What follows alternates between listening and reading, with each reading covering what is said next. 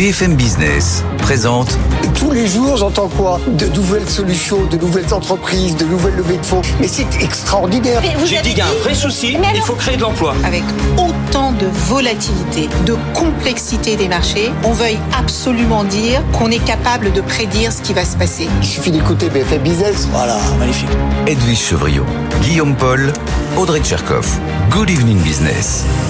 Allez, bientôt 18h, c'est le début de Good Evening Business comme tous les soirs jusqu'à 20h en direct. Bonsoir Audrey. Bonsoir Guillaume, bonsoir Edwige et bonsoir à tous. Bonsoir Edwige. Bonsoir Guillaume, bonsoir Audrey. Qu'est-ce Bonsoir à vous. qu'est-ce que l'on a dans l'actualité ce soir? L'Europe qui lance, alors on va appeler ça un début d'offensive contre la concurrence déloyale des voitures euh, chinoises, bien sûr. Bruxelles ouvre une enquête, on va largement en parler ce soir sur BFM Business.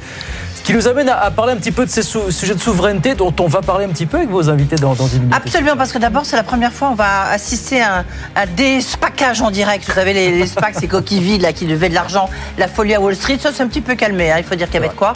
Euh, là, bah, c'est Eric Maris, qui était l'ancien patron de Lazare, euh, de Messier Maris. Euh, il a lancé un fonds, euh, un SPAC, avec d'autres fondateurs. Et puis ça y est, il a trouvé sa cible qui va s'introduire aux bourses mardi. Donc il s'est là en avant. Demain, c'est l'Assemblée Générale. Oui. Et puis, c'est Arvan qui, est- qui a été créé par euh, Pierre Brossolet et qui veut devenir un des géants euh, euh, français, européens du lithium géothermal. Le lithium, on en a besoin pourquoi, Guillaume? Ah bah, pour les voitures électriques. Très important. nous reviendra à ces sujets évidemment. Tout ça dans 10 minutes et puis nos experts seront là à 19h15. Il y a du lourd encore ce soir Audrey. hein. Et oui, puisque ce soir, dans Les Experts, nous allons décrypter pour vous le discours annuel sur l'état de l'Union européenne qui a été prononcé ce matin par Ursula von der Leyen. Alors des annonces très fortes, hein, notamment concernant notre dépendance vis-à-vis de la Chine. Et puis ça y est, en effet, il semblerait que enfin on s'attaque à ces pratiques de dumping qui faussent euh, le marché européen concernant les voitures électriques. Et puis l'autre grand sujet de débat ce soir, eh bien c'est la BCE hein, qui est en première ligne pour une décision euh, sur le fil du, ra- du rasoir.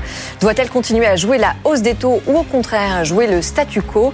Eh bien, on y répondra ce soir, hein, sachant que les projections euh, de croissance qui sont tombées avant-hier montrent que ça y est, bien la hausse des taux, elle impacte fortement la croissance. La faiblesse de penser que ça sera le gros sujet demain aussi jeudi. Bref, on n'a pas fini d'en parler. Voilà le programme non exhaustif. Good Evening Business. On est ensemble jusqu'à 20h, bien sûr. C'est parti.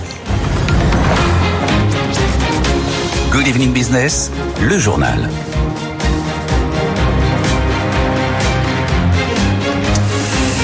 Donc, ça a été la grosse annonce, bien sûr, d'Ursula von der Leyen ce matin lors de son discours sur l'état de l'Union. C'était à Strasbourg. Bruxelles va ouvrir une enquête sur les subventions dont bénéficient les voitures électriques chinoises, préjudiciables aux constructeurs européens qui hurlent, bien sûr, à la concurrence déloyale. Écoutez euh, Ursula von der Leyen. C'est une industrie essentielle pour l'économie propre, avec un énorme potentiel pour l'Europe.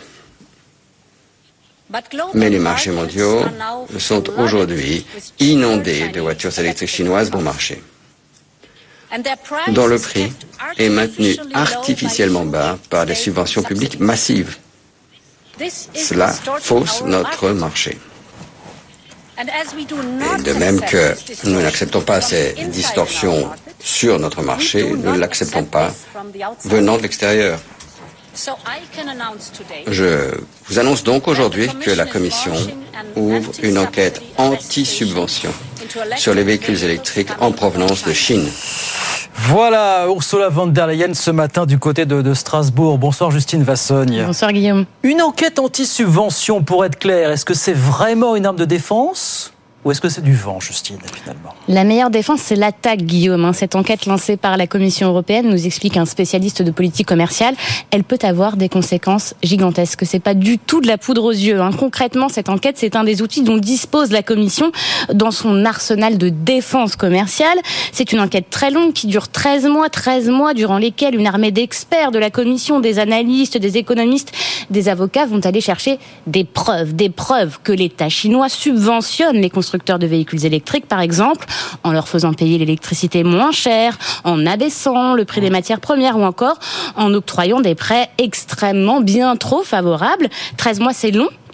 Mais si la Commission européenne, dans les neuf mois après l'ouverture de l'enquête, euh, elle peut décider, voilà, elle peut décider de mettre en place des mesures provisoires si le danger est jugé réel pour l'économie europé- européenne, tel qu'on ne peut pas prendre le risque d'attendre. Dans l'entourage d'Ursula von der Leyen, on nous assure qu'on n'y va pas la fleur au fusil, qu'on a déjà récolté un certain nombre d'éléments, un certain nombre de preuves. Et ça pourrait consister en quoi ces mesures, alors Justine Final Alors la mesure principale, ce serait d'agir sur les droits de douane alors que les exportations de voitures euh, chinoises bondissent.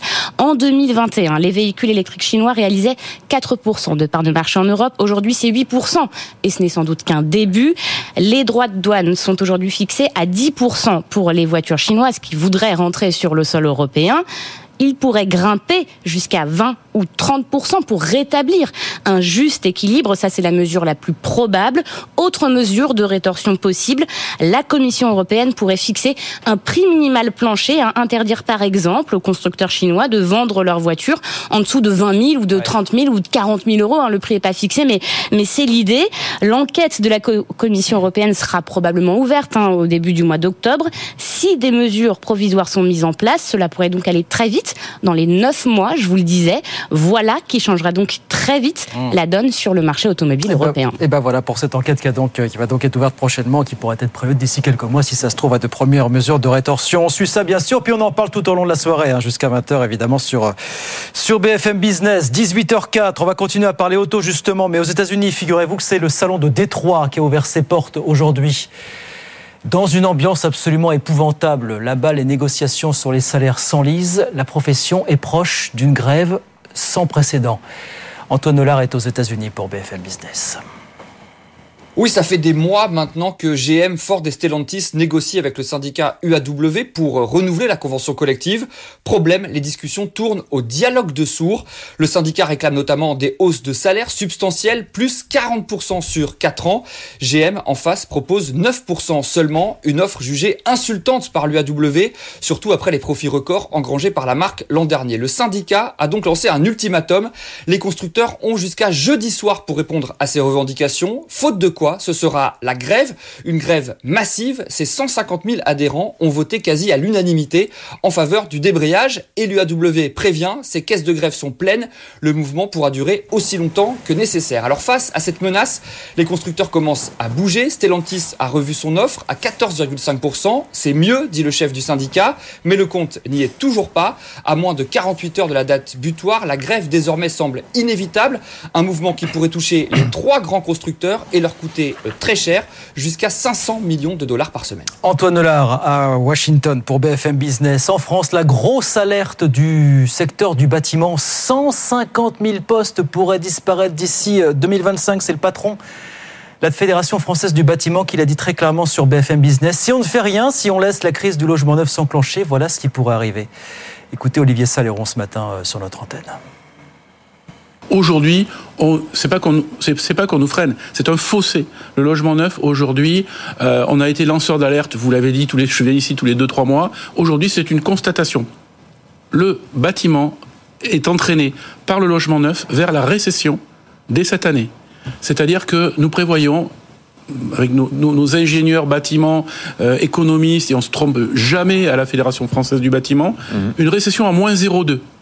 Donc vous allez me dire c'est une stagnation. Oui, mais quand même c'est historique parce que à part l'année 2020 où on l'a tous connu hein, avec cet arrêt du Covid, eh bien il faut remonter à 8 ans, 9 ans en arrière pour avoir une récession dans la grande crise après 2008. Donc c'est très grave, c'est grave. Il faut qu'il y ait des mesures qui soient prises. Voilà Olivier Stralon, le patron de la Fédération française du bâtiment ce matin sur BFM Business. Dans l'actualité des entreprises, Apple n'est pas d'accord, le groupe l'a dit aujourd'hui, il n'est pas d'accord avec la décision de suspendre la vente de l'iPhone 12 en France en raison euh, du niveau d'onde électromagnétique émise euh, par l'appareil. Apple conteste les conclusions de l'Agence nationale des fréquences, mais Apple précise qu'elle va continuer à essayer de démontrer que l'appareil répond euh, aux normes, effectivement. Et puis alors voilà un groupe qui n'a pas fini de nous surprendre, Inditex, vous savez c'est la maison mère de Zara. Inditex continue de voler en record en record. Le groupe vient d'annoncer ce matin le meilleur premier semestre de toute son histoire. Pauline Tadevin. La réussite d'Inditex, c'est un modèle unique associé, d'après ses dirigeants, à des progrès en termes de performance économique. Ce modèle lui permet d'identifier très vite les dernières tendances mode et de les transformer en vêtements à des prix abordables en quelques semaines seulement, comme l'expliquent les analystes de Bank of America. S'il continue de fabriquer en Asie une grande partie de ses collections, le leader mondial du prêt-à-porter travaille aussi avec des ateliers en Europe et au Maroc, ce qui lui permet de faire venir plus vite les modèles modèles sur les cintres. Inditex a réduit son nombre de boutiques, mais elles sont désormais plus grandes dans les quartiers clés des grandes villes et les ventes progressent en boutique et sur Internet. Le groupe a réussi à amortir la hausse des coûts de production en augmentant ses prix. Il sait aussi saisir les tendances avec le lancement récent d'un site de seconde main, un cocktail d'ingrédients qui amène les analystes de Bank of America à écrire que la domination d'Inditex sur le marché de la mode est plus évidente que jamais. Pauline Tadevin et la santé affolante d'Inditex, la maison mère de Zara. On va sur les marchés, 18h09. Clôture en baisse ce soir à la, Bourse de Paris, le CAC 40 qui perd 0,4%, 7000. 222 points. On regarde rapidement ce qui se passe à Wall Street, bien sûr, à la, à la mi-séance. Le Dow Jones qui grappille 0,15%, 34 696. L'indice Nasdaq de son côté qui grappille 0,3%, 13 814 points à mi-séance. 18h09, Eric Maris, Pierre Brosselet, invité d'Edwige Chevrillon. Dans un instant sur BFM Business, on parle SPAC et on parle lithium, dossier fort contemporain, bien sûr. À tout de suite. BFM Business présente Edwige Chevrillon, la grande interview.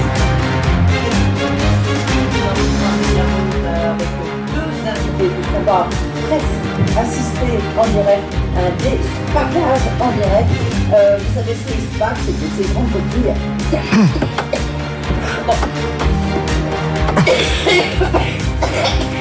Les grandes coquilles qui euh, ont levé de l'argent euh, par milliards.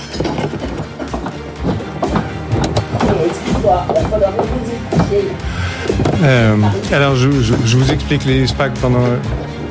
Euh, les Tous les matins dès 6h, Good Morning Business vous réveille avec l'actualité économique du jour. Les infos indispensables avant d'aller travailler, l'état de l'économie mondiale, les entreprises qui comptent, les entrepreneurs de la French Tech, les grands patrons, les PME, les ETI et les entreprises familiales. Ils se donnent tous rendez-vous pour la matinale de l'économie. Good Morning Business avec Christophe Jacubizine et Laure Closier du lundi au vendredi 6h, 9h sur BFM Business et en simultané sur RMC Découverte, canal 24 de la TNT. Ce programme est à retrouver à la demande en podcast sur l'appli BFM Business et sur les plateformes de streaming. BFM Business présente Edwige Chevrillon, la grande interview. Ça y est, on a retrouvé le micro et la voix. Je disais qu'on aller assister à un grand despackage en direct. Vous savez, ces SPAC, c'était ces coquilles vides qui levaient de l'argent pour euh, essayer de trouver une cible. Et puis ensuite, une cible, une entreprise, il lui permet de se coter rapidement. C'était la folie, euh, une folie meurtrière à, Wall Street. On voit bien que ça l'est plus. Mais en revanche, à Paris, ça marche et ça va marcher ici en direct. Bonsoir Eric Maris. Bonsoir Edwige. Je vais retrouver ma voix dans un instant. Ex-patron de Lazare, le- associé avec euh, Jean-Marie Messier, on s'en souvient. Aujourd'hui, vous êtes chez Advent euh, et vous êtes le patron de SPAC, ce, ce, ce SPAC que vous avez créé, ce SPAC Transition, avec d'autres fondateurs. Vous allez nous présenter ça. Et puis face à vous, celui que vous allez, vous avez rencontré, avec qui vous allez vous despaquer, euh, Pierre Brosselet, bonsoir. Bonsoir madame. Vous êtes fondateur et président euh, d'Arven Group. Arven Group, moi je dis lithium de France, parce qu'en fait vous avez une volonté de devenir le, un des leaders dans le lithium en France, et puis aussi dans la géothermie. Vous allez tout nous raconter. D'abord, les SPAC, c'est quoi? Et qu'est-ce que, vous- comment vous avez créé votre SPAC? 200 millions, hein Oui, un peu plus. Alors d'abord, j'en suis pas le patron du tout. J'en suis un des trois fondateurs aux côtés de euh, Xavier Caïtucoli, qui lui, pour le coup, était le patron et fondateur de Direct Énergie et d'un fonds euh, d'investissement qui s'appelle Eiffel Essentiel, euh, piloté très très réussi, grande réussite dans l'asset management, piloté par Fabrice Dumonteil. Ok. On l'a levé il y a un peu plus de deux ans maintenant sur une thématique. Le SPAC, c'est euh, des fondateurs, des sponsors qui, sur une thématique, lèvent de l'argent sur leur nom, sur leur track record, avec l'idée d'investir dans un secteur sur une thématique particulière. Celle qu'on avait choisie, nous, était celle de la transition énergétique. Ok, oui, c'est, dans l'air du temps. oui. Et, vous, cas- ça a marché? Visiblement, puisque vous avez une cible en face de vous, en l'occurrence. Alors écoutez, ça a marché. On a cherché pendant presque euh, un, an et demi. Et puis il y a à peu près un an, on a rencontré Pierre et ses équipes. On a trouvé que son projet, dont il va vous parler infiniment mieux que moi, était euh, formidable, intéressant. Tout à fait adapté à ce qu'on avait envie de faire et au fait d'être coté en bourse. Euh, et de cette année de travaux en commun, euh, on aboutira demain aux assemblées qui fusionneront le SPAC et Harvard Group. Oui, on va dire en France, grosso modo, et je crois qu'il n'y en a eu que 4 qui ont marché, euh, ou 4 voire 5. Il y en a eu 6 qui ont été levés à Paris et on sera le troisième à faire un despacage, comme vous disiez. Voilà, c'est ça, un despacage, pas très joli comme expression, mais je pense qu'avec suivi d'une introduction en bourse, mardi. Euh, donc c'est en avant-première que vous êtes là, Pierre Brossel. Vous, votre histoire en deux mots, vous avez, bah, vous êtes un ancien Total Energy, vous connaissez par cœur euh, l'énergie, c'est votre métier depuis très longtemps. Vous avez créé cette boîte, Arvan Group. Oui. Avec des très grandes ambitions, puisque vous voulez devenir le futur leader français de la géothermie. Hein, je, je, je, lis ce que vous avez écrit. Hein. Euh, faire la première production en, en, géothermie en 2025 et premier producteur en lithium géothermal en 2027. Euh, c'est bien, vous avez des grandes ambitions. Euh, je crois que la géothermie le, mérite et le lithium géothermal mérite cette ambition, donc on y reviendra. Et effectivement, après un, parcours d'une vingtaine d'années dans l'industrie du sous-sol, euh, j'ai décidé en créant Arverne de mettre au service de la transition énergétique euh, une expertise qui se raréfie, qui se fait, qui est de plus en plus difficile à trouver, sur une thématique bien particulière qui est une transition énergétique à travers les ressources du sous-sol. Ouais. Voilà, donc euh, effectivement, dans un peu moins d'une semaine ou une semaine même exactement, euh, nous allons euh, passer sur Euronext grâce à la rencontre et au mariage hein, avec avec les trois fondateurs de, de Transition. Donc vous allez fusionner et euh, vous allez vous introduire. Euh, là, vous aviez levé un SPAC de 200 millions de, à peu près, c'est ça, hein, d'euros. Ça veut dire qu'en bourse, vous allez valoir à peu près 200 millions, je crois pas un petit peu moins. Hein non, alors légèrement La valorisation, plus, légèrement, légèrement plus. puisque nous allons additionner, nous allons ajouter donc euh, le, le, montant, enfin le, le, les, les, les, montants levés par euh, le SPAC Transition euh, à la valeur euh, mmh. déterminée et euh, agréée de, la société Arverne. Donc au moment de la fusion, nous allons additionner ces deux valeurs et qui sera effectivement un peu plus élevé euh, que le simple cash de transition. Ouais, et le, le prix d'introduction, on ne le connaît pas encore Non. Non. Enfin, pardon, si, les SPAC, tous les SPAC euh, s'introduisent ou valent 10 euros. Mmh. Le, le, prix de l'action d'un SPAC, c'est 10 euros. Et donc, c'est sur cette base-là qu'on a cali calibré la parité de fusion avec Arverne. Et grosso modo, on arrivera à quelque chose qui est 50-50, 50%, qui vont, qui ira aux actionnaires du SPAC, ceux qui mmh. ont laissé leur argent dans le SPAC, et 50% pour les actionnaires existants d'Arverne. Alors, euh, maintenant j'ai à peu près retrouvé ma voix, je vais pouvoir reposer des, des bonnes questions. Les, les SPAC, pourquoi s'il y a une, une folie meurtrière, je disais meurtrière, à Wall Street et, et, et même ici euh, à Paris, on a l'impression que tout le monde voulait lever des SPAC, on, on recevait plein de gens, le SPAC c'est formidable. Aujourd'hui, euh, je suis content de vous rencontrer, Eric Maris, mais vous êtes quasiment un des seuls. Il y a eu évidemment celui de Pigas, euh, Xavier Niel euh, sur euh, InVivo, mais euh, il y a eu avec euh, aussi Moisy, et puis il y a eu évidemment celui sur euh, Capton, sur la production audiovisuelle. Ouais, il y a eu 10 heures aussi. oui, Paris. 10 heures. Bon, ouais, mais justement, 10 heures, bon, voilà, ça n'a pas très bien réussi. Parce que la difficulté, pour ça je vous pose la question, c'est qu'après, c'est une déception boursière très souvent. Alors, qu'est-ce qui fait que, un, qu'est-ce qui se passe, et deux, pourquoi vous allez réussir? Alors d'abord sur, sur, les SPAC, euh, ça a été un phénomène assez ponctuel, d'une ampleur assez considérable, en particulier aux États-Unis, fin de l'année 2020, début de l'année 2021. Mm -hmm. Il faut se souvenir que c'est une époque qu'on a presque oubliée, celle des taux d'intérêt négatifs et, et des afflux de liquidités absolument considérables. Il y avait évidemment trop d'argent dans le système, tout le monde a essayé d'en profiter ou avait de bonnes idées pour ce faire. Aux États-Unis, il s'est levé des centaines de SPAC. Le phénomène en Europe a été beaucoup plus restreint. Je crois que le chiffre c'est à peu près une trentaine de SPAC qui ont été élevés au travers de l'Europe, dont une petite dizaine en France. Euh, alors nous, d'une certaine manière, on a eu de la chance, c'est qu'on a levé le nôtre tout à fait à la, à la fin de cette comète, puisqu'on l'a levé en juin, et donc on a eu à se donner beaucoup plus de mal que certains de nos camarades qui étaient passés avant, et on a pour une large partie de vrais investisseurs qui étaient intéressés par euh, les idées qu'on pouvait leur proposer et les projets qu'on avait, et qui vont donc nous suivre ou qui nous suivent dans le projet de fusion aujourd'hui avec euh, Arverne. Par ailleurs, les SPAC ont été, euh, en particulier aux États-Unis et ailleurs aussi, ont subi le contre-coup du reflux de toutes les valeurs de tech euh, qu'on a vécu ces derniers mois ou depuis un peu plus mmh. d'un an. Euh, puisque les SPAC avaient surtout été utilisés pour introduire en bourse des sociétés de tech. Donc ils ont pris ce, ce euh, rééquilibrage des valorisations de plein fouet. Euh, Pierre vous Certains ont voulu euh, récupérer aussi leurs fonds qu'ils avaient investis parce qu'ils en avaient besoin. Voilà. Alors il y a aussi beaucoup d'investisseurs qui ont récupéré leurs fonds. Il y a à peu près, euh, je crois qu'en Europe c'est un peu moins d'un tiers des SPAC qui ont fusionné, donc qui ont Mhm. fait ce qu'on se prépare à faire avec Pierre. Donc tout cela, ils ont rendu l'argent, donc il n'y a pas de, aucun mal n'a été fait aux investisseurs. Ils ont eu un investissement à taux zéro pendant deux ans. Ouais, D'accord. Et donc là, euh, tous, Alors les, nous, tous les verrez- actionnaires de transition suivent l'opération? Non, alors il nous en reste, on a un chiffre euh, de, de suivi qui est de euh, un gros tiers de- des investisseurs qu'on avait à l'origine nous suivent, ce qui est euh, un chiffre qui dans l'absolu paraît pas très élevé, mais qui est un record probablement pour un SPAC. Et- Euh, et- et Pierre par- oui, allez-y. Non, pardonnez-moi, juste pour revenir, donc, et c'est pour ça que je vous disais que la valorisation n'était pas tout à fait connue, puisque à l'heure où on se parle, on finalise la levée de fonds. Il y a encore quelques, quelques investisseurs qui, euh, qui rentrent, et donc cette valorisation dépend du montant exact euh, qui, il sera, combien sera de votre société sera introduit en bourse 100%. 100%, la totalité. Oui. Ah oui. D'accord. Ok. Donc c'est un sacré pari que vous faites. C'est un pari, mais c'est alors c'est un pari osé, c'est un Qu'est-ce pari. que ça vous apporte en fait? Alors ça m'apporte plusieurs. Alors quand je dis ça m'apporte, ça apporte à la société, Oui, bien sûr, pas simplement à son fondateur.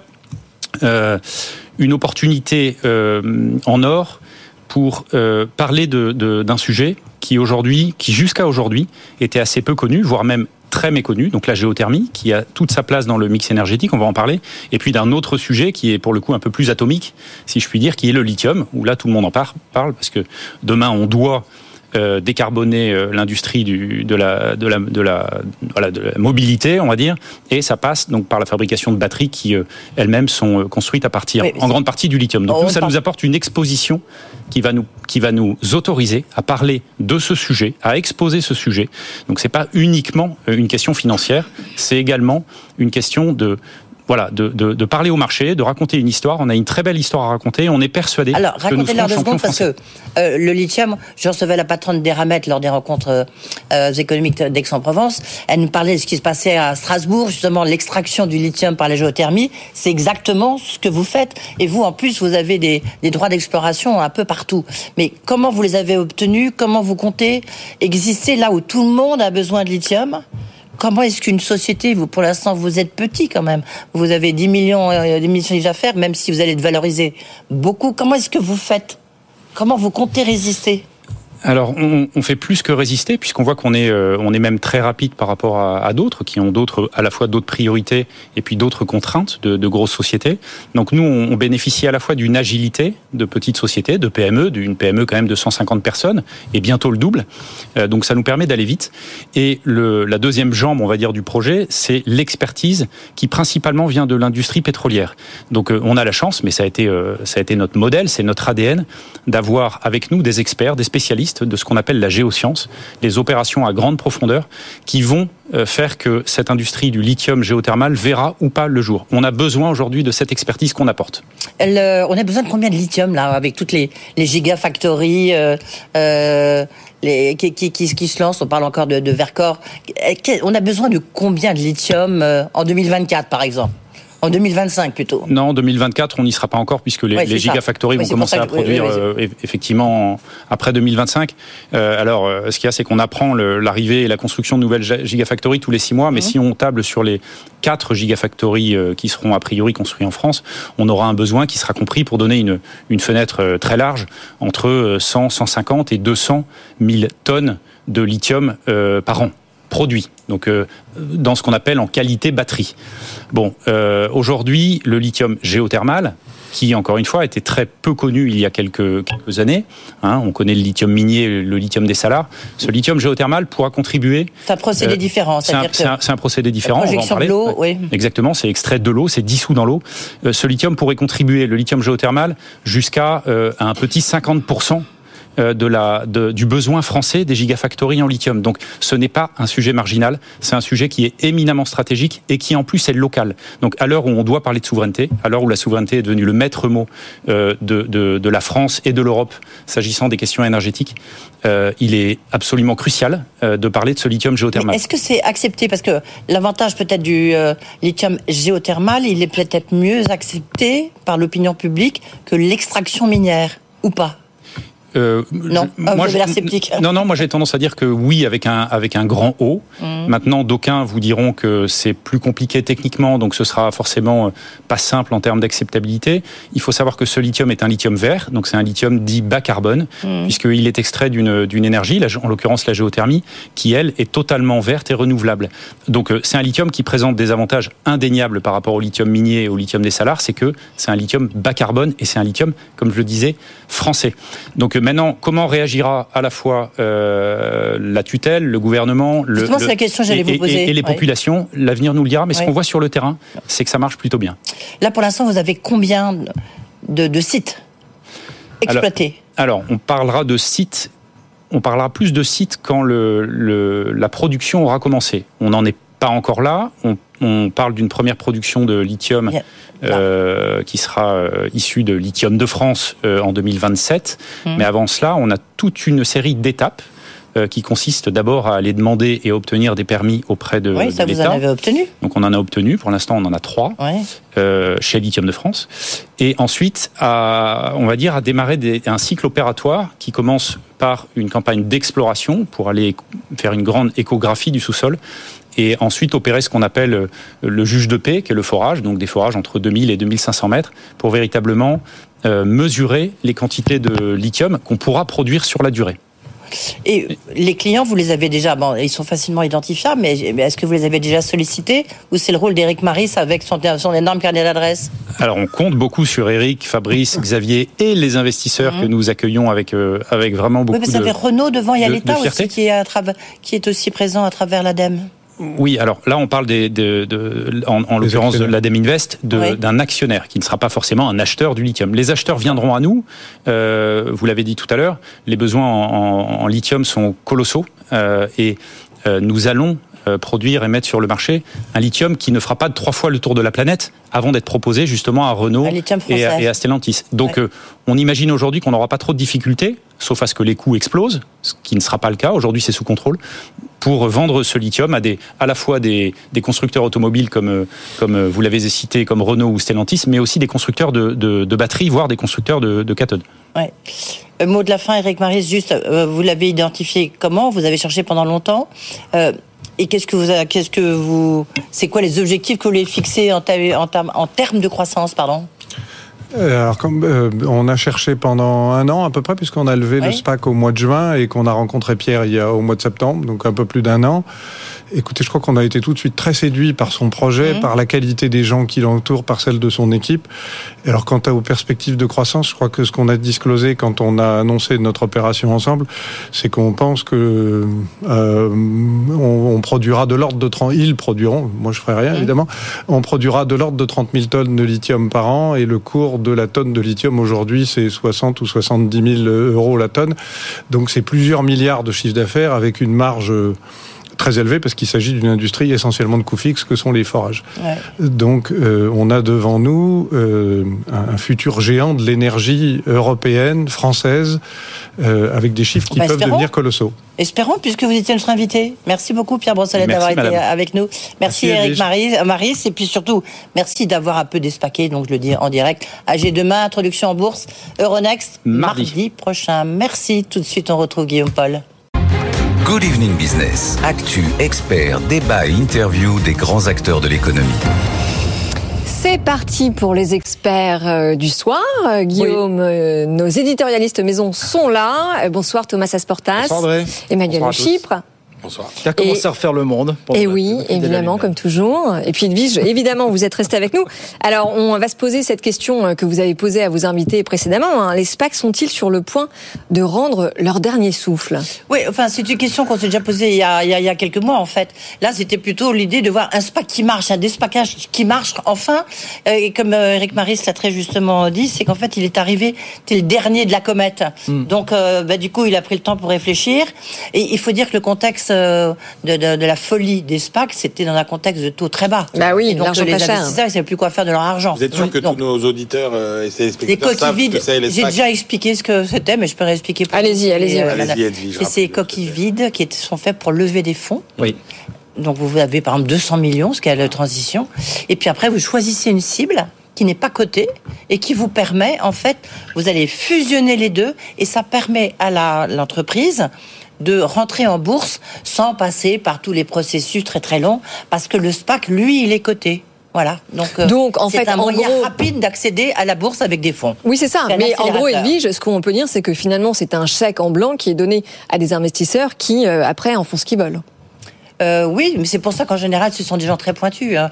Là, vous avez l'ancien patron euh, Direct Énergie, Hum. euh, Eric Marie, c'est l'ancien patron de Lazare, euh, euh, associé euh, avec euh, Jean-Marie Messier. Euh, c'est quelqu'un qui connaît très très Oui, bien. la mais là, en l'occurrence, ça a marché, Direct mais ça n'a pas toujours été le cas, parce qu'il y en a Oui, beaucoup bah, qui se sont plantés. hein. Xavier Niel, non, il y en a beaucoup qui se sont plantés. Ouais. Bah, Tidjane Thiam, qu'on connaît Oui. bien, l'ancien patron, par exemple, du Crédit Suisse, bah, lui, en fait, euh, Ça a pas bah, marché. c'est- Oui, c'est surtout son investisseur principal Ouais. qui, lui, dans voyant le retournement des taux d'intérêt, a voulu récupérer ses fonds. Oui, et puis euh, attendez, ce, ce qu'on ne dit pas non plus, c'est que les, euh, les SPAC ont une mauvaise image parce qu'ils ont des mauvaises performances boursières. Ils ont été Oui, décevants pour pour, certains, la plupart. pour certains, il y a des, oui, oui, il y a des performances euh, euh, difficiles et délicates. L'ordre de grandeur Euh, qui de- que donnaient les- vos invités, c'était quoi Quelques centaines en- aux États-Unis, quelques dizaines en Europe, quoi, tout au plus. quoi. Oui, mais ça, euh, là, ça co- continue malgré tout. Ça, le, fait le, le phénomène, le principe de SPAC, euh, quand même, se, euh, se multiplie. Et puis là, il faut dire qu'il, euh, ben, avec Pierre Brossolet, Adverne, le groupe Lithium de France, on est complètement dans la transition énergétique. Le lithium, on en a besoin. Enjeu de souveraineté, ce qui fera le lien avec votre deuxième sujet. Absolument. Juste un mot sur le lithium, parce que enfin, voilà, voilà, les chiffres sont assez affolants. Il a donné quelques chiffres assez affolants 150 quand 000 à même. 250, euh, 200 000 Ouais. tonnes Ouais. À euh, combien de milliards Je n'ai plus le chiffre en tête. Euh, C'était, euh, ça coûte extrêmement cher le, Ouais, le- ouais. le Il faut- lithium. Sachant qu'il faut une quarantaine de. Une quarantaine de kilos, pour une, une batterie. En de cas, lithium pour une batterie de véhicule électrique, vous voyez. Et il y a Ouais. du lithium, ça se trouve peut-être pas sous vos pieds, mais voilà, ils ont plusieurs permis de. de Bah, eux, ça sera en France. En Et- France, voilà, c'est ça qui est Et intéressant. puis aussi, c'est effectivement un peu plus écologique, parce sûr. que c'est géothermal. Ça veut dire c'est comme la géothermie, vous savez, on fait un gros, Ouais. un gros forage, 200 Moins de 200 mètres, moins de 200 mètres, hein, c'est ça la géothermie. hein. Non, mais en tout cas, enfin, si on en revient à la discussion de l'avenir des, des SPAC en général, on a commencé à en parler avec Emmanuel avant de rentrer en plateau. Ce qu'on peut se dire, c'est que l'argent est devenu tellement cher avec la remontée des taux d'intérêt que les SPAC oui. vont être obligés de s'adapter et par conséquent, à mon sens, devenir de plus en plus transparents, faire de meilleures due diligence, euh, notamment euh, au moment des euh, fusions avec, euh, avec la cible en question. Ah ben, ils sont obligés de le faire, hein, parce que là, vous avez un document, je, je, je l'avais, euh, j'en ai pris que la moitié, c'est un document long comme ça. hein, donc, euh, euh, vous avez euh, la transparence, elle existe, mais là, vous avez raison, c'est-à-dire que quand, avec un- dans un climat de hausse des taux, bah, ça n'a plus aucun intérêt. Voilà, transition toute trouve effectivement pour parler de basket et le grand sujet du jour, évidemment, on va beaucoup en parler jusqu'à 20h, c'est cette grosse annonce euh, d'Ursula von der Leyen ce matin, donc euh, discours sur l'état de l'Union, c'était à Strasbourg euh, aux alentours de 9h. Bruxelles qui va donc ouvrir une enquête sur les subventions dont bénéficient les voitures électriques chinoises, Audrey. Oui, alors subvention préjudiciable évidemment aux constructeurs européens qui crient à la concurrence déloyale. Écoutez. C'est une industrie essentielle pour l'économie propre, avec un énorme potentiel pour l'Europe. Mais les marchés mondiaux sont aujourd'hui inondés de voitures électriques chinoises bon marché, dont le prix est maintenu artificiellement bas par des subventions publiques massives. Cela fausse notre marché. Et de même que nous n'acceptons pas ces distorsions sur notre marché, nous ne l'acceptons pas venant de l'extérieur. Je vous annonce donc aujourd'hui que la Commission ouvre une enquête anti-subvention sur les véhicules électriques en provenance de Chine. Bon, alors qu'est-ce qui se passe globalement avec cette enquête? Bah, C'est une enquête qui dure 12 à 13 mois, mais c'est Justine Vasson qui nous disait tout à l'heure, au bout de 9 mois, vous pouvez commencer à déligner quelques mesures de, rétorsion, que ce sera des droits de, des droits de douane ou alors imposer un, un prix minimal plancher en dessous duquel vous ne pouvez pas vendre ces, ces véhicules finalement. Est-ce que vous avez l'impression là quand même que Bruxelles commence à sortir un petit peu plus les griffes contre le protectionnisme chinois, Emmanuel? Comment vous Ah, c'est totalement pathétique. Euh, non, mais si vous voulez, ça sous-entend ce discours. 9 mois. Non, mais ce que sous-entend ce discours et, et où, et- et- et où c'est- ça témoigne d'une méconnaissance totale de, de ce qui se passe dans l'industrie chinoise, c'est qu'en gros, ce discours essaye de nous faire croire que si les constructeurs de voitures électriques chinoises taillent des croupières aux constructeurs européens, c'est uniquement parce qu'ils sont subventionnés massivement par euh, des fonds publics chinois. Mais si c'était ça le problème, ce serait pas très grave. Bah, non, mais en l'occurrence, ils le sont. En non, l'occurrence, c'est mais, mais- mais ça c'était, mais ça c'était avant. Hein. Mais c'est plus le cas, c'est plus le cas. c'est comme quelqu'un les euh, dire- subventions publiques en Chine, elles existent encore. non, mais pas beaucoup, enfin beaucoup moins qu'au début. Au début, oui, l'industrie euh, de la voiture électrique chinoise a été largement subventionnée. Mais aujourd'hui, ça, ça n'est plus nécessaire. Je veux dire, aujourd'hui, ils ont eu quand même, si vous voulez, l'intelligence de comprendre que de toute façon, ça ne servait à rien de se positionner comme concurrent sur les moteurs thermiques, puisque Mm. les Européens étaient très forts. Mm. Et donc, ils ont basculé massivement Directement. depuis très longtemps sur euh, l'industrie automobile électrique. Donc ça veut dire qu'ils ont développé les technologies euh, les plus adaptées à un coût extrêmement compétitif, grâce à des économies d'échelle absolument considérables, grâce à la disponibilité des ressources euh, de minerais, métaux qui sont indispensables pour ça. Donc Penser que euh, s'attaquer aux distorsions de concurrence va faire que les voitures chinoises euh, vont être moins compétitives face aux voitures européennes, je pense qu'on se trompe. Vous cite juste un chiffre pour terminer.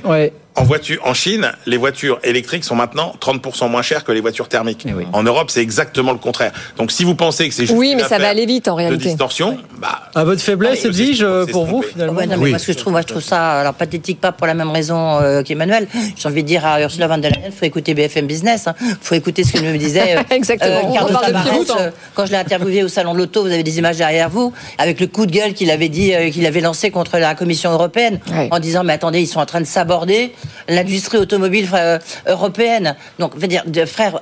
Un discours maintenant, le discours de l'Union, peut-être son dernier discours. Hmm. Bon, ça, ça, on va voir. Thomas va peut-être nous dire finalement, il va peut-être se représenter. C'est probable. Euh, c'est, c'est, je trouve ça incroyable. Une enquête pendant 13 à 14 mois.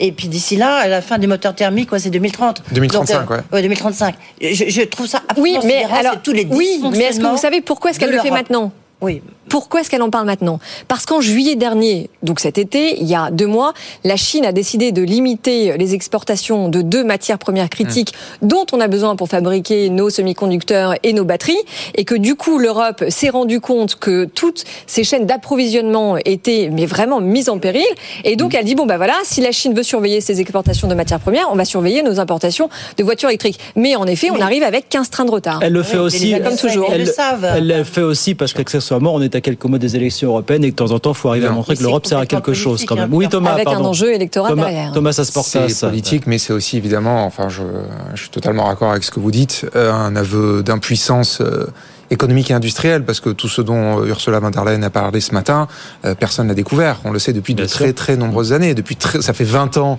que l'économie chinoise effectivement a bâti intelligemment une stratégie industrielle autour de la voiture électrique pour répondre euh, à notre hégémonie autour de- du moteur thermique. Et tout ce qui a été dit là, tout ce qui a déjà été euh, dit là, euh, on le sait depuis très longtemps. Et aujourd'hui, en vérité, face à, à l'invasion, enfin je sais pas si c'est le mot, mais en tout cas la déferlante de voitures électriques qui sont C'est pas encore vraiment la déferlante, c'est pas là, la Bah oui, déferlante, mais c'est elle arrive, Au enfin, elle, l'auto, elle arrive, elle est là. Au salon on de l'auto, voilà. là, le dernier salon de Un l'auto stand qui a sur eu deux était chinois. côté. Oui, c'est vrai. Bah, D'ici, il n'y avait que des voitures Et ça a été chinoises. rebelote au salon de Munich. Et c'est- Oui. et c'est pas pour rien qu'Olaf Scholz a dit aux constructeurs allemands n'ayez pas peur. Enfin, le fait que le chancelier emploie le mot de peur est quand même très révélateur. Et donc aujourd'hui, la dernière chose qui reste à faire, eh ben, c'est de se mettre à notre tour au protectionnisme. Donc c'est un aveu d'impuissance. Eh ben oui, c'est vraiment un aveu de dire il reste plus que ça en fait. Il reste oui, plus que ça. mais alors Il reste plus que ça. attention, attention, attention à la réaction allemande, parce que les les Allemands veulent ont pas, toujours été voilà pas. contre le protectionnisme, euh, contre la Chine, parce que évidemment ça va mettre en péril Oui, oui, non, alors- leur exportation. Voilà, Non, non, non, non, non, là maintenant, ouais. parce que dans la foulée Ouais. de- de- du discours sur l'état de l'Union d'Ursula von der Leyen, il se trouve qu'au même moment, hasard du calendrier, ouais. Bruno Le Maire assistait au Conseil des ministres allemands. Oui. Point presse des trois ministres, donc avec Robert Habeck, ministre de l'économie et de la protection du climat, et Christian Lindner, ministre des Finances. Et les trois, à l'unanimité, en français et en allemand, ont salué l'initiative de, de, d'Ursula von der Leyen de lancer cette enquête Ouais, anti-dumping, en précisant que les constructeurs allemands étaient dans la boucle. C'est-à-dire que maintenant, ils sont tellement mal, les constructeurs allemands en premier, puisque même là-bas, ils sont en train de se Oui. faire tailler des croupières par ouais, constructeurs ouais, chinois qui disent, bah, effectivement, maintenant, euh, bah, on va être obligé de se mettre sur la défensive. D'ailleurs, Voilà. c'est pas se mettre sur la défensive. Ursula von der Leyen n'a pas évoqué dès aujourd'hui de possibles sanctions d'ici 9 mois, comme pour laisser entendre la procédure qui a été lancée. Elle a dit on veut, on veut malgré tout continuer avec les, à discuter avec. Pékin, ce qui prouve quand même qu'effectivement. Oui, mais elle a quand même été très quand même claire sur le fait qu'on allait augmenter quoi. nos euh, de- droits de douane. euh, et par ailleurs, cette étude, euh, en fait, ça va servir justement à prouver qu'il y a quand quand même eu du dumping. Et puis la situation n'aura plus rien à voir avec. Oui, absolument, mais sans cette étude, on ne peut rien faire en réalité. Si on si on n'a pas des preuves qu'il y a du dumping, on peut pas interdire aux voitures chinoises de vendre en, dessous de X prix. Si on veut refaire un petit peu la séquence, si on n'avait pas imposé aux constructeurs européens des objectifs délirants sur la voiture hein. électrique, qui était ah bah, finalement ce qui était finalement la meilleure façon de créer un gigantesque appel d'air aux voitures chinoises, puisqu'on savait très bien que les constructeurs européens n'étaient pas prêts. Vous savez bien qu'elle sera repoussée cette date. Vous savez bien qu'elle sera repoussée la date de 2035. Elle sera repoussée. Elle les a. Oh, Guillaume, ne pas l'oiseau de mauvaise. Même Thierry Breton commence à dire qu'il y aura une clause de revoyer. Bah, ça ne sera pas 2035. De toute façon, c'est quand bah, même la Commission. Parce que honnêtement, le pire ennemi pour les constructeurs euh, européens aujourd'hui, c'est pas les Chinois, c'est la Commission européenne. C'est-à-dire qu'elle va anéantir tout un secteur ah de l'économie européenne. Et après, elle fera oups, on s'étonnera que ah bah non, bah mais c'est parce que les Chinois, etc. Et donc c'est une catastrophe sur toute la ligne. Elle sera repoussée s'il n'y avait pas eu, cet appel d'air aux voitures électriques 2040, on pas obligé de faire ça. Il aurait fallu laisser. Et c'était la première fois qu'on avait le politique qui se mêlait de stratégie industrielle, qui ne fixait pas des objectifs, mais des moyens d'atteindre ces objectifs. C'est-à-dire, c'était pas euh, euh, industriel de l'automobile. Euh, faites ce qu'il faut pour décarboner votre votre secteur avec les technologies que vous voulez. C'était vous allez faire que de l'industrie euh, automobile électrique. Donc, donc voilà. Et, donc on s'étonne aujourd'hui que tout ça, mais, je pense que les Chinois, ils se tapent de rire sur les cuisses. Thomas. C'est pas faux. Non, les, les politiques, euh, par exemple Bruno Le Maire était à Shenzhen mmh. en juillet, il est allé voir justement l'usine BYD. Il en a parlé là. Il, disait, oui. Et il disait, enfin, vous avez des voitures d'une finition euh, extraordinaire, à un prix qui défie toute mmh. concurrence, à 25 000, 30 000 euros, vous avez des voitures qui sont aussi bonnes, voire meilleures que les berlines allemandes. Donc ce que répondent les constructeurs aujourd'hui, c'est oui, effectivement, il faut lutter d'armes à égales, il ne faut pas se faire marcher dessus, il faut être protectionniste, eux le sont face à nous, mais enfin, aussi et surtout, on a intérêt à faire des voitures mm. qui doivent être extraordinaires. Il n'y a que comme ça qu'on va s'en sortir, en fait. Un truc... On a intérêt à les battre, en fait, sur le terrain de l'innovation et de la qualité et du premium. Oui. Il n'y a que comme ça qu'on s'en oui, sortira. Mais là, oui, mais le problème, oui, mais le problème, c'est qu'on importe nos, nos, terres rares de quel pays? Absolument, De la Chine. C'est bien ça. On est dépendant à plus de 70%.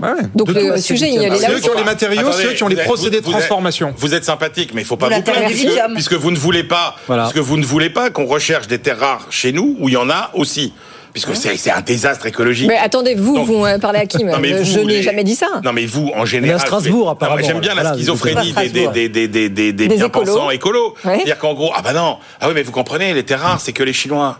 Bah oui, mais eux, il y a qu'eux qui ont le courage. Et nous, euh, et vous, avez des gisements, en Europe. C'est pas une hein. catastrophe environnementale. Vous avez des gisements en Non, mais hein. ça l'est plus aujourd'hui, honnêtement. Non, mais en même temps, on est en train de développer. Non, mais on est en train de ah, bah, développer, Emmanuel, des nouvelles techniques avec nos euh, usines en France, avec nos méga factories, avec notamment de la poudre euh, de de la poudre de céramique, justement, qui va permettre de, remplacer une partie de ces terrains. Je vous dire qu'en off, ils vous disent c'est quand même très très très très très polluant parce qu'une batterie c'est mm. très très très polluant à fabriquer. Hein. Aujourd'hui, bien sûr. Oui, aujourd'hui. Mais justement, d'où l'importance il faut quand même faire un peu le distinguo entre le discours officiel et puis mais l'innovation naîtra de la contrainte certainement. Bien. Après, pour, pour, conclure, pour de Bruno Le Maire qui était à Berlin aujourd'hui, il faut peut-être pas certains experts disent, qu'il ne faut pas surestimer la capacité non plus des Chinois à déferler comme ça dans les prochaines années. Il y a quand même une crédibilité à aller chercher. Bah, Aujourd'hui, c'est que 8% chinois. du marché européen. C'est 8%. Oui, il, y a un très fort attachement. Des Allemands, notamment aux marques nationales, aux marques françaises aussi. C'est pas gagné non plus. Hein, hein. Mais, et les Allemands, soir, je, réitère ce que je vous disais il y a trois jours, je crois, euh, ces fameuses rencontres d'Evian ouais. franco-allemande. Il y a une table ronde sur qu'est-ce qu'il faut faire avec les Chinois. Il y avait tous les grands industriels. Là, pour le coup, eux, ils étaient là, allemands et français. Et ben les Allemands, ils disaient, il faut pas fermer la porte aux Chinois. Donc, euh, oui, mais c'est pour ça que le euh, protectionniste assez différent. Va être mal vu en Allemagne, hein, c'est sûr. Tout raison. C'est que, enfin, moi, je pense que oui, à terme, les constructeurs européens sauront faire des très belles voitures électriques concurrence des Chinoises. Le problème, mais elles devront être bien meilleures. Bien, meilleures. Bien meilleures. Alors, on les vendra jamais à. Bien meilleures, c'est une chose, mais est-ce qu'on arrivera à le faire à des prix abordables non. Mais c'est pour ça, Emmanuel, que oui, mais c'est pour ça, Emmanuel, le, but de cette étude, mais le but de cette étude, c'est précisément d'interdire aux voitures chinoises d'être vendues en dessous de 20, 25 000 euros. L'objectif, on le comprend bien, c'est ça. Ben Et, si, là, pour le coup, on arrivera à une concurrence euh, Sauf si loyale. Bruxelles met un plafond qui fait partie des mesures qu'on peut, peut dégainer. Donc, Astrami, je voulais qu'on dise un petit mot de... Ah moi, je serais constructeur chinois, on me dit, attention, ta voiture, on ne pourra pas la vendre à moins de 25 000 euros. Mais moi, je suis content. Enfin, vous voyez ce que je veux dire, c'est absurde. Bah, ça dépend ce que les Européens Ah non, proposent. mais non. Mais, mais parce que, mais, bah, bah, D'accord, mais donc. attendons de voir. ce Mais qu'on non, mais après, les égal, les. Français vont euh, Mais le ach- gap- acheter le du gap français. En termes de. bah, Enfin, en tout cas, Carlos Tavares lui dit justement produire une, mais- produire une, une, citadine électrique à 25 000 euros en France. Mais c'est pas possible. Non, c'est non, c'est sûr. Voilà. Bon, euh, deux minutes Thomas pour dire un mot de Bruno Le Maire, alors qui était donc à Berlin aujourd'hui, qui a rencontré des industriels, qui a réagi à ce qui se disait, à ce que disait Ursula von der Leyen, et qui a une petite formule là. euh, Oui, c'est assez marrant. Assez intéressante. En toute fin de conférence de presse, Ouais. je me disais quand même qu'est-ce qu'ils attendent pour poser la question. La réaction évidemment de Bruno Le Maire à l'édito du Der Spiegel. Alors on va voir la, couver- ministres on va, à- on va voir la oui, couverture du. Spiegel. Si vous nous regardez à la télévision, on va la voir. Oui, qui disait que l'Allemagne, la France, c'est l'Allemagne en mieux. Voilà, c'est la France et gros. l'Allemagne, en mieux, exactement. Mal, Donc ça. un journaliste lui dit bon ben voilà, qu'est-ce que vous avez à dire? Quelle est votre réaction, euh, sachant que vous êtes flanqué de vos homologues de part et d'autre Et donc sa réponse effectivement était assez marrante. Je le cite, hein, c'est je n'aurais jamais pensé voir les mots miracle économique et France dans la même phrase. Mm. Je vais pas bouder mon plaisir. Mais après, derrière, quand même, on redescend un petit peu sur Terre. Il dit, mais restons lucides. La France a perdu depuis 30 ans la moitié de son industrie. La France l'a gardée. L'Allemagne La- gardée. pardon. La France avait une part de son industrie de 20% du PIB il y a 20-30 ans.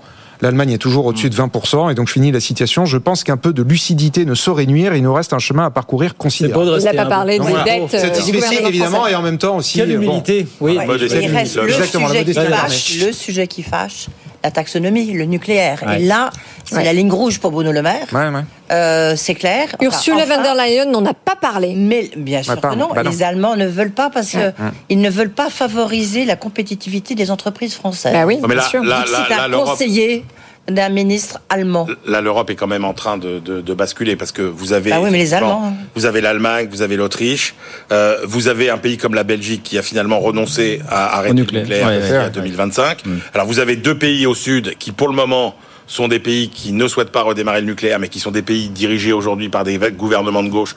Et il est probable que si ça change de majorité politique, ça, ça changera. Vous avez toute l'Europe de l'Est, quasiment, qui a déjà des centrales nucléaires et qui en veut davantage. Oui, mais ça se traduit pas encore dans Et les vous avez les Italiens, quand européens. même fascinant de Mais voir les- que le même week-end où euh, le Premier ministre allemand a refusé, a parlé du, du cheval mort, Oui. euh, Scholz. euh, Ouais, le Scholz. nucléaire euh, Olaf Scholz, l'Italie annonçait qu'elle. Donc c'est vrai que la Ouais, grande fracture, et c'est là où il y a, un- c'est là où l'Europe est quand même dans une situation très compliquée, c'est que que vous preniez la guerre des énergies du XXe siècle, c'est-à-dire encore des, des énergies fossiles, ou la guerre des énergies et des, et des, et des matières premières du 21e siècle comme les métaux, l'Europe est de toute façon le continent le plus dépendant, puisque les États-Unis ont des terres Et le rares plus- aussi. et le plus indépendant. Et c'est ça, c'est-à-dire que non seulement nous sommes le plus liquéfié. dépendant des autres continents, mais entre nous aussi, on effectivement, il y a des lignes de fracture sur la stratégie énergétique Polonais- qui sera le grand clivage européen des prochains Ah, mais- Bah, voyez ce que font les Français avec un certain nombre de pays de, l'Est de Ouais. l'Europe, notamment sur le nucléaire. Voilà, ça sera mais le regardez les Polonais, il faut construire leur centrale nucléaire par qui? Eh oui,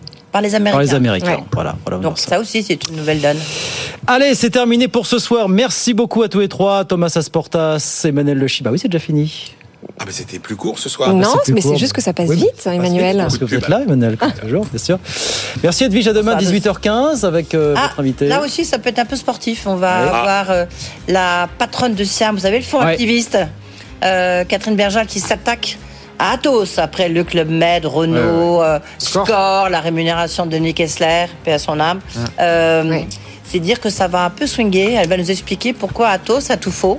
Peut-être Ouais. Thierry Breton a eu tout faux, lui aussi. Bah, ça tombe bien, on aime bien quand ça se Fonds activiste euh, qui, dont on parle de plus en plus, bien sûr, tous les jours sur BFM Business. Merci à tous les trois. 18h55, nous on revient dans un instant avec un beau programme, la deuxième heure, euh, Audrey. Là. Bah oui, alors évidemment, on va parler euh, de la décision de la BCE qui tombe demain. Alors stop ou encore Stop ou encore, on parle un peu de la réforme de l'assurance chômage. Vous savez qu'on est parti pour deux mois marathon, puis on revient bien sûr largement sur tout ce que nous a dit euh, Ursula von der Leyen, dont le mandat expire quand, Thomas? C'est dans six mois Juin, Les juin élections, prochain. c'est juin prochain. Mai, juin Ah, prochain, c'est ouais. une belle. Au vu de son discours, c'était un discours de candidature. hein. Éminemment Ouais. politique, ce sera un discours. peu une ouais. belle Suspense. compète là. Ouais.